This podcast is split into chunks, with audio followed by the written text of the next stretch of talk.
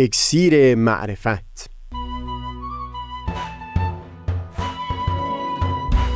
مروری بر مزامین کتاب ایقان این گفتار نقشی نو چکیده اندیشه ها از تا همامه ازلی در شور و تغنیست گوش قلب از سروش او بی بحر مکن. از تا همامه ازلی در شور و تغنیست گوش قلب را از سروش او بی بهره مکن. گوش قلب را از سروش او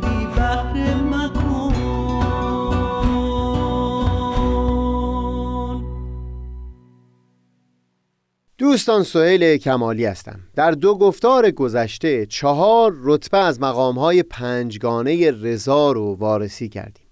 رضایت فرد از پروردگار رضایت پروردگار از فرد رضایت فرد از خلق حضرت پروردگار و چهارم هم رضایت خلق از فرد. در خصوص چهارمی بیان کردیم که مشخصا مراد این نیست که فرد رفتاری پیشه بکنه که سبب خوشامد تمامی مردمان باشه. دیدگاهی اخلاقی از فیلسوف آلمانی ایمانوئل کانت نقل کردیم که در تعاملهایی که با افراد داریم میبایستی به یک یک انسانها به چشم هدف نگاه بشه و نه فقط یک وسیله. یعنی هر انسانی که در مسیر من قرار می‌گیره او خود به خودی خود یک هدف هم هست. نه اینکه تنها وسیله ای باشه برای برطرف کردن نیازی از نیازهای من. این رو به خصوص زمانی هوشیارتر میشیم که به این فکر بکنیم که ما در داستان زندگی خودمون شخصیت اول هستیم. قهرمان داستان هستیم و تمامی حادثه ها حول وجود ما هست که میچرخه. هر انسانی که در مسیر ما قرار می‌گیره هم در داستان زندگیش شخصیت اول و قهرمان اون داستان هست. برخی سریال ها به همین نحو ساخته شدن که افرادی که در یک محل و یک زمان دور هم جمع شدن رو هر بار یکیشون رو موضوع چندین قسمت از اون سریال می‌کنن تا پیشینه اونها تا این زمان. انتظاراتشون از زندگی و شخصیتشون مشخص بشه برای بیننده. اون وقت بهتر فهم میشه این مفهومی که بیان می‌کنیم چه هست. اینکه هر انسانی قهرمان داستان زندگی خودش هست. همچو وقوفی بیشتر کمک می‌کنه تا بخوایم به یک فرد به چشم تنها وسیله‌ای برای رفع نیازهای خودمون نگاه نکنیم. عمل غیر اخلاقی همون زمانی شروع میشه که یک انسان در نظر ما تنزل کرده باشه به صرفا وسیله‌ای برای تحقق هدفی از هدفهای خودمون.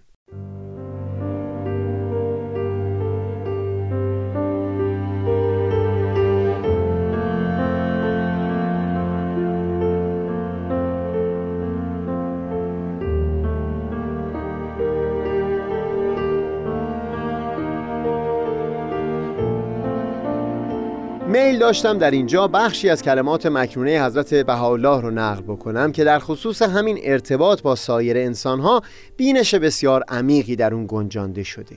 اما از اونجایی که امروز و فردا سال روز میلاد حضرت باب و حضرت بهاءالله هست بی رب ندیدم که یک قدری پیرامون جو دوران نزول این اثر حضرت بهاءالله هم سخنی بگم.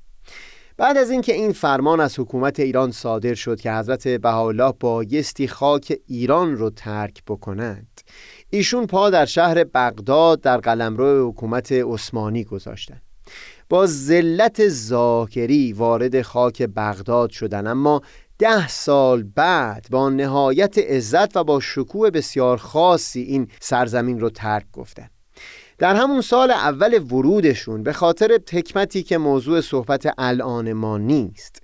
حضرت بحالا به مدت دو سال به دور از کسان و خانواده در کوههای سلیمانیه محل اختیار کردند. بعد از اینکه برگشتند وضعیت جامعه بابی رو هیچ موافق طبع ندیدند و تلاش برای اصلاح اوضاع و احوال اون جامعه رو آغاز کردند. در زمانهایی که به تنهایی در کنار رود دجله قدم می زدن فرازهای کوتاهی عبارتهای قصاری بر زبونشون جاری می‌شد که بر کاغذ نوشته می‌شد. اونطور که خودشون بیان فرمودن بعضی از اون فرازها به یک جا در یک مرتبه نازل شده اما برخی از اونها به طور پراکنده نازل شد و بعدتر به توصیه خود حضرت بهاءالله توسط فردی از بهایان به نام زین المقربین جمعآوری شد. دو نکته در خصوص کلمات مکنونه سبب میشه که فرد بخواد این اثر رو هر روز و هر شب تلاوت بکنه و در مزامین اون عمیقا تعمل داشته باشه. بگذارید چند کلمه درباره این دو نکته بیان مطلب بکنیم.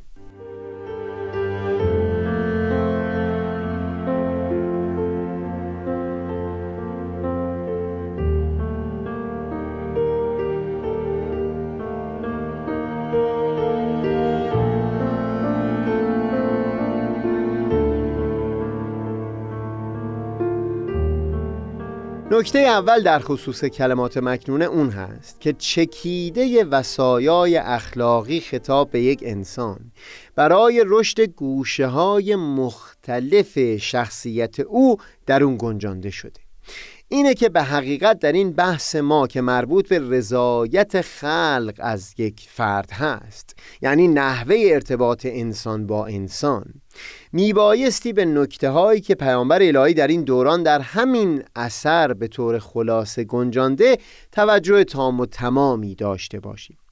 خود حضرت بهاءالله در بیانی درباره همین اثر یعنی کلمات مکنونه بیان می کنند که میبایستی همواره محتوای اون رو امام وجوه یعنی در پیش روی خودشون مجسم داشته باشند.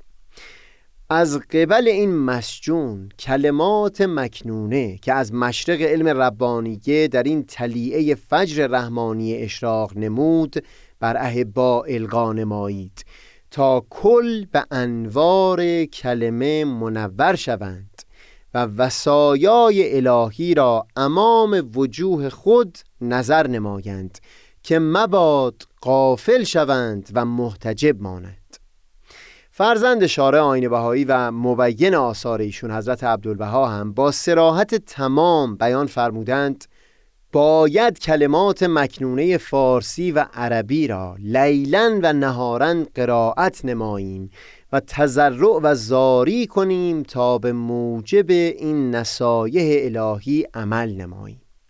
این بینش امیر رو در اینجا گفتگو نمی کنیم اما این ادعا در متون ادیان رو میشه لحاظ کرد که مفهوم انسان و انسانیت در طول ادوار گوناگون در حال رشد و تکامل هست و اون چتر بزرگ آسمان یا افقی که این مفهوم در هر دوره رو شفاف می‌کنه کتاب الهی در هر دوران از عمر بشر هست. اگر این چنین باشه کلمات مکنونه یکی از برجسته ترین و خلاصه ترین آثاری هست که در اون پیامبر الهی در این روزگار تعریف انسان و تصویر اون عالی ترین گوشه ها در وجود یک انسان رو به صورت چکیده گنجاندند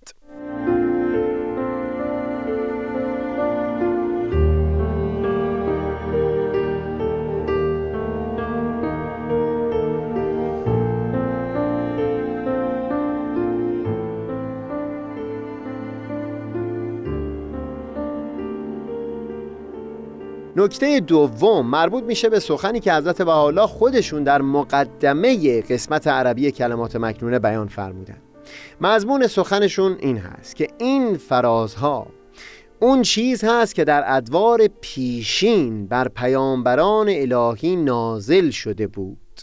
ما اصاره اونها رو گرفتیم بر اونها لباس اختصار پوشاندیم و بر مردمان عرضه کردیم تا اون استعدادها که در وجودشون به امانت گذاشته شده رو به فعلیت برسونن محقق بکنن. نکته مورد نظر من این هست که فرمودن کلمات مکنونه اساره و چکیده اون بینش ها هست که در همه دوران ها بر پیامبران الهی نازل شده بود. به یاد داشته باشید که ما به خصوص در گفتار چهارم از همین سلسله گفتارهای اکسیر معرفت درباره تعامل و در واقع دیالوگ بین کلام الهی از یک سو و اندیشه و اراده بشری از سوی دیگه بیان مطلب کردیم. برداشت من سهیل این هست که به خاطر همون دیالوگ و همون تعامل با کلام الهی وقتی سخن از اساره و چکیده اون چیز که بر پیامبران الهی در دورانهای قبل نازل شده میگند این شامل اون اندیشه های عالی که از سوی افراد بشر ارائه شده بود هم میشه. دلیلی که می‌تونم برای این برداشت بیان بکنم محتوای لوح حکمت از آثار حضرت بهاءالله هست. خطاب به نبیل اکبر از اهالی قائن یکی از بهایان برجسته معاصر دوران حضرت بهاءالله.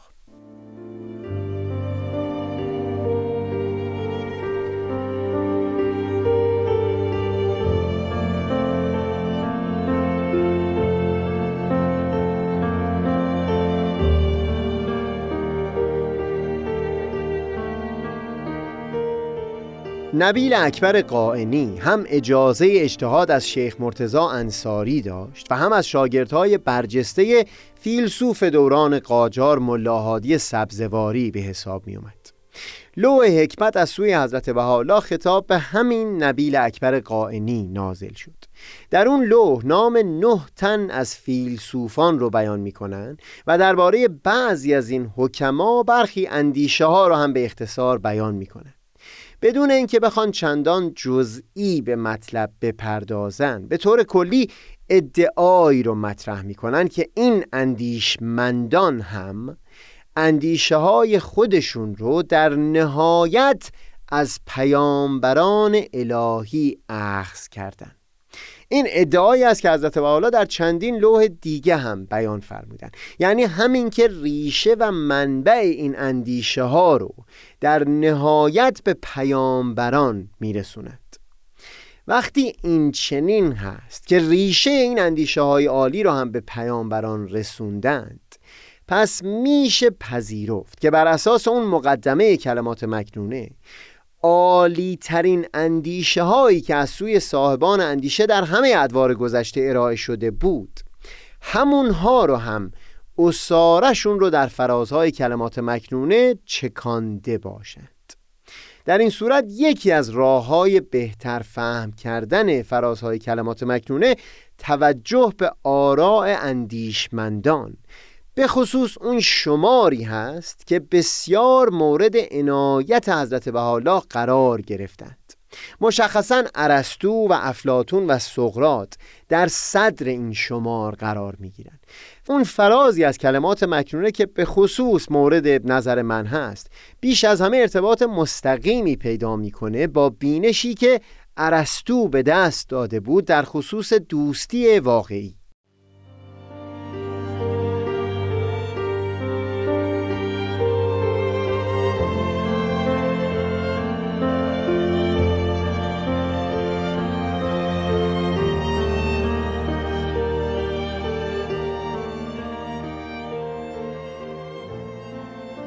در ارتباط با موضوع گفتگومون در این دو گفتار سه فراز از کلمات مکنونه حضرت بهاءالله در خصوص همین عالی ترین گونه ارتباط میان انسانها مورد نظر من هست. یعنی اون جنسی از ارتباط با مردمان که می‌تونه کمک بکنه برای رسیدن به چهارمین مقام رضا یعنی همون رضایت خلق از ما. اولین فراز بسیار سریح و آشکار هست. دوستان ظاهر نظر به مسلحت خود یکدیگر را دوست داشته و دارند. ولکن دوست معنوی شما را لعجل شما دوست داشته و دارد. بلکه مخصوص هدایت شما بلایای لا تحسا قبول فرموده. به چنین دوست جفا مکنید و به کویش بشتابید. این است شمس کلمه صدق و صفا که از افق اسپع مالک اسما اشراق فرموده. همچو دوستانی همونها هستند که باز در همون کلمات مکنونه فرمودند مصاحبت ابرار زنگ دل بزداید و بعد در ادامه همون به این مضمون فرمودند که هر که خواست با پروردگار هم نشین بشه بایسته هست که با احبای او هم نشین بشه و هر که خواست سخن از زبان کردگار بشنوه گوش به سخن یاران گزین او بسپاره.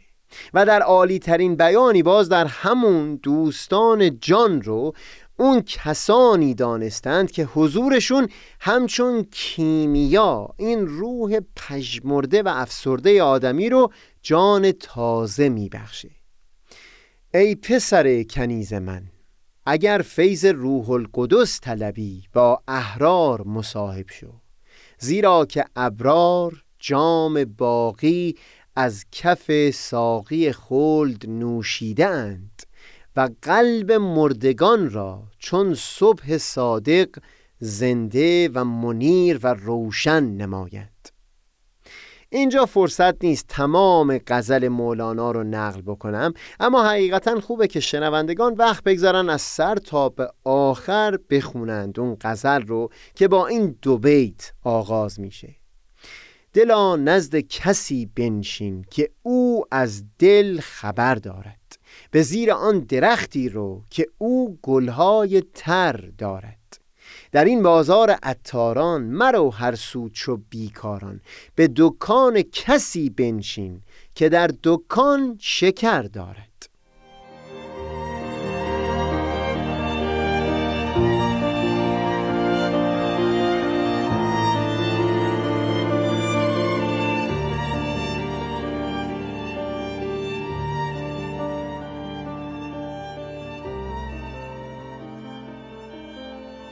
از جمله فیلسوفانی که حضرت بحالات در حکمت از اون نام بردند ارسطو هست. حضرت عبدالبها هم در لوحی که در پاسخ پرسش های یکی از دانشمندان نامدار زمان خودشون نوشتند. در حق این فیلسوف نهایت ستایش رو بر زبون آوردند.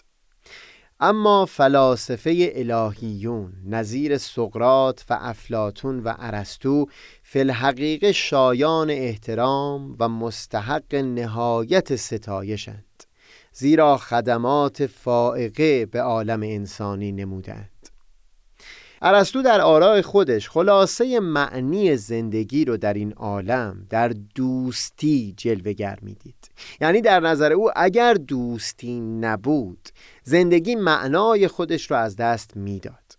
در خصوص دوستی بیان مخصوصی داشت. می‌گفت دوستی ها بر سه دستند.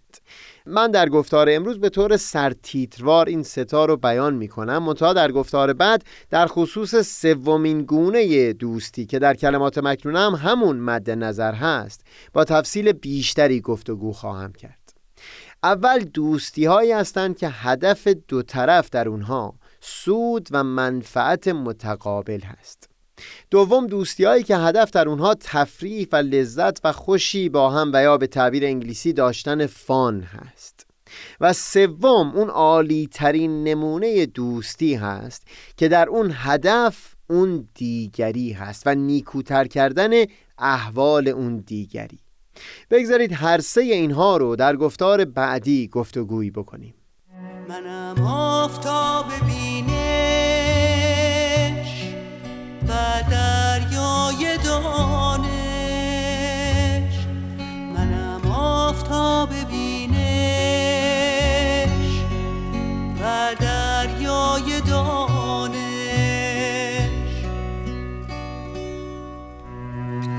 پشمردگان